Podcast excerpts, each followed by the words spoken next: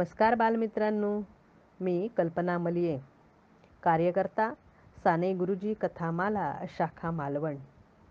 आज मी तुमच्यासाठी घेऊन आले आहे विज्ञान कथा ओह माय बेबी. ही कथा आहे मेरी क्युरी या संशोधकीची. रेडियमचा शोध तिने लावला आणि संपूर्ण जगाच्या कल्याणासाठी हा शोध आजही आपण वापरत आहोत. बालमित्रांनो तुम्ही आतापर्यंत अनेक वैज्ञानिकांच्या कथा ऐकल्या त्यांच्या शोधांची रहस्य जाणलीत आणि तुम्हाला स्वतःलाही वाटू लागलं की नाही आपण काहीतरी नवीन शोधावं आपण हे संशोधन करावं आपण हे संशोधक बनावं जगाच्या कल्याणासाठी काहीतरी भव्य दिव्य करावं असं नाही वाटत?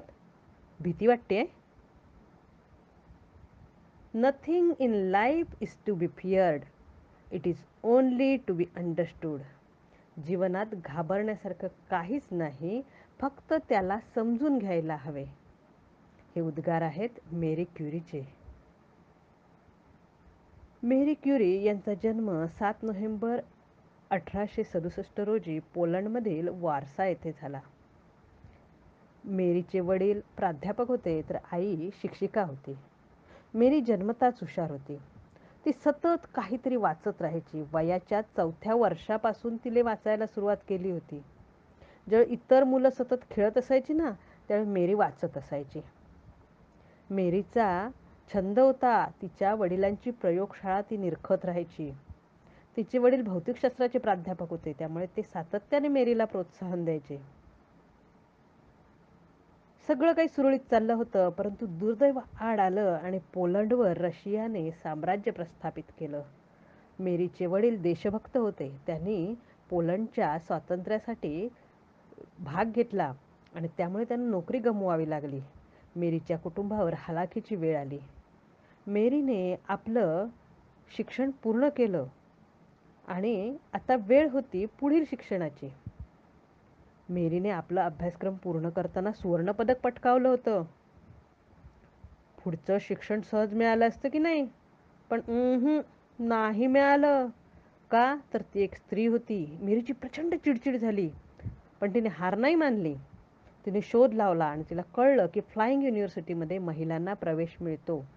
ज्यांना प्रवेश घेणं कुठेही शक्य नाही अशांना त्या युनिव्हर्सिटीमध्ये प्रवेश मिळतो. मेरीने लागलीच तिथे. आपला प्रवेश घेतला आणि सगळा अभ्यासक्रम यशस्वीरित्या पूर्ण केला.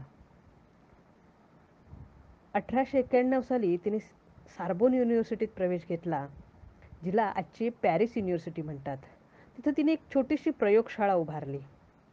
पण ती जागा खूपच कठीण होती तिच्यासाठी. त्या ठिकाणी ती प्रयोग करणं शक्य नव्हतं. तिला व्यवस्थितपणे प्रयोग करता येत नव्हते. वातावरण कोंडट होतं. पोटमाळ्यावर जागा होती ती एक.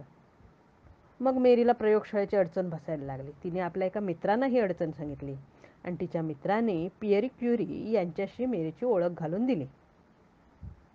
पियरी क्युरी आता मे यां त्याच्या प्रयोगशाळेत मेरी जायला लागली आणि दोघं मिळून संशोधन करायला लागले. हळूहळू दोघांची ओळख वाढत गेली आणि अठराशे पंच्याण्णव साली दोघांचं लग्न झालं.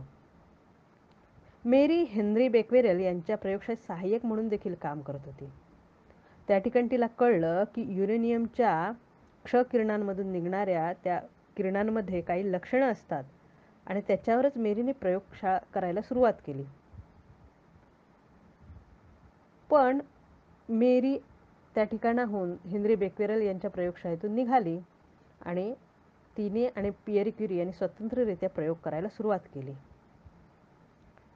तिला जाणवलं होतं की यातून काहीतरी एक वेगळा पदार्थ निघतोय जो आपल्या उपयोगी असा आहे आणि तो वेगळा आहे की ज्यातून ज्याचा आज आजपर्यंत कुणालाही शोध लागलेला नाही.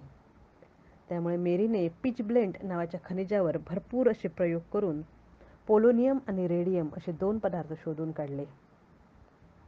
एकोणीसशे तीन साली या ते तिच्या संशोधनावर संयुक्तपणे हेनरी बेक्वेरल पियरी क्युरी आणि मेरी क्युरी यांना भौतिकशास्त्राचे नोबेल पारितोषिक मिळाले. मेरीने आता मागे वळून पाहिलेच नाही. मेरी दिवस रात्र अजूनही संशोधन करतच होती. परंतु दुर्दैवाने एकोणीसशे सहा साली पियरी क्युरी एका अपघातात निधन पावले. मेरीच्या जबाबदारीमध्ये आता अधिकच वाढ झाली. तिची प्रयोगशाळा तिचं संशोधन तिच्या दोन मुली तिचं कुटुंब तिची आर्थिक भार सगळं सगळं मेरीला सहन करावं लागत होतं. परंतु मेरी सर्व पातळ्यांवर लढाई जिद्दीने लढत होती. भौतिकशास्त्रात नोबेल पारितोषिक मिळवणारी ती पहिली महिला स्त्री होती. त्याशिवाय सार्बोन विद्यापीठात प्राध्यापक असणारी देखील ती पहिली महिला होती. नुसतं भौतिकशास्त्रात नाही तर नोबेल पारितोषिक मिळवणारी ती पहिली महिला होती. ज्या काळात स्त्रियांना शिकण्यावर बंदी होती त्या काळात मेरीनं आपलं अस्तित्व सिद्ध करून नोबेल पारितोषिक मिळवलं होतं. ही साधी सोपी गोष्ट नव्हती. त्यानंतर मेरी सातत्याने संशोधन करत राहिली. आणि एकोणीसशे अकरा सालचा नोबेल पुरस्कार देखील तिला मिळाला. हा पुरस्कार रसायनशास्त्राचा होता. आणि हा पुरस्कार तिला रेडियम आणि पोलोनियमच्या शुद्धीकरणासाठी आणि अभ्यासासाठी दिला गेला. अशा प्रकारे नोबेल पुरस्कार दोन वेळा प्राप्त करणारी मेरी ही एकमेव स्त्री होती. मित्रांनो मेरीचं संशोधन सुरूच होतं. पण एकोणीसशे चौदा साली पहिलं महायुद्ध छेडलं आणि फ्रान्सवर आक्रमण झालं. आणि त्या काळात युद्धावर जखमी होणाऱ्या सैनिकांवर उपचार करण्यासाठी मेरी मैदानात उतरली. मेरी नुसती संशोधकच नव्हती तर ती देशभक्त होती आणि कृतीतून काहीतरी करून दाखवण्याची जिद्द आणि हिंमत तिने आपल्यात ठेवली होती. फ्रान्स सरकारने आवाहन केलं की तुमच्याकडे जे सोनं असेल ते देशाला दान करा. मेरीने आपली दोन्ही नोबेल पारितोषिक देऊ केली. परंतु फ्रान्स सरकारने ती नाकारली. मेरीने युद्धभूमीवर प्रत्यक्ष जाऊन सैनिकांच्या एक्सरे काढून त्यांच्यावर औषधोपचार केले. त्याशिवाय रेडियमने भारी सुयांवरच्या द्वारे देखील तिने औषधोपचार केले. मेरी ज्या संशोधन केलेलं रेडियम होतं ना मेरीने त्या रेडियमला ती आपलं बाळ म्हणायची आणि त्याला ती ओ माय बेबी म्हणून सातत्याने जवळ बाळगायची. परंतु मित्रांनो दुर्दैव असं की या रेडियममुळेच तिच्या जीवाला धोका निर्माण झाला आणि चौदा जुलै एकोणीसशे चौतीस रोजी मेरीचा मृत्यू झाला. अमेरिकन राष्ट्राध्यक्षांनी मेरीला एक ग्रॅम रेडियम भेट दिलं होतं. आज मेरीच्या नावे अनेक संस्था आहेत अनेक पुरस्कार दिले जात आहेत अनेक पुतळे उभे केले गेले आहेत. मेरीचं म्हणणं असं होतं की ज्या देशात संशोधन होत नाही तो देश प्रगत होत नाही. आणि तिचं म्हणणं असंही होतं hundred discovery required great sacrifice अशा या त्यागाने भरलेल्या संशोधिकेला एक मानाचा मुजरा.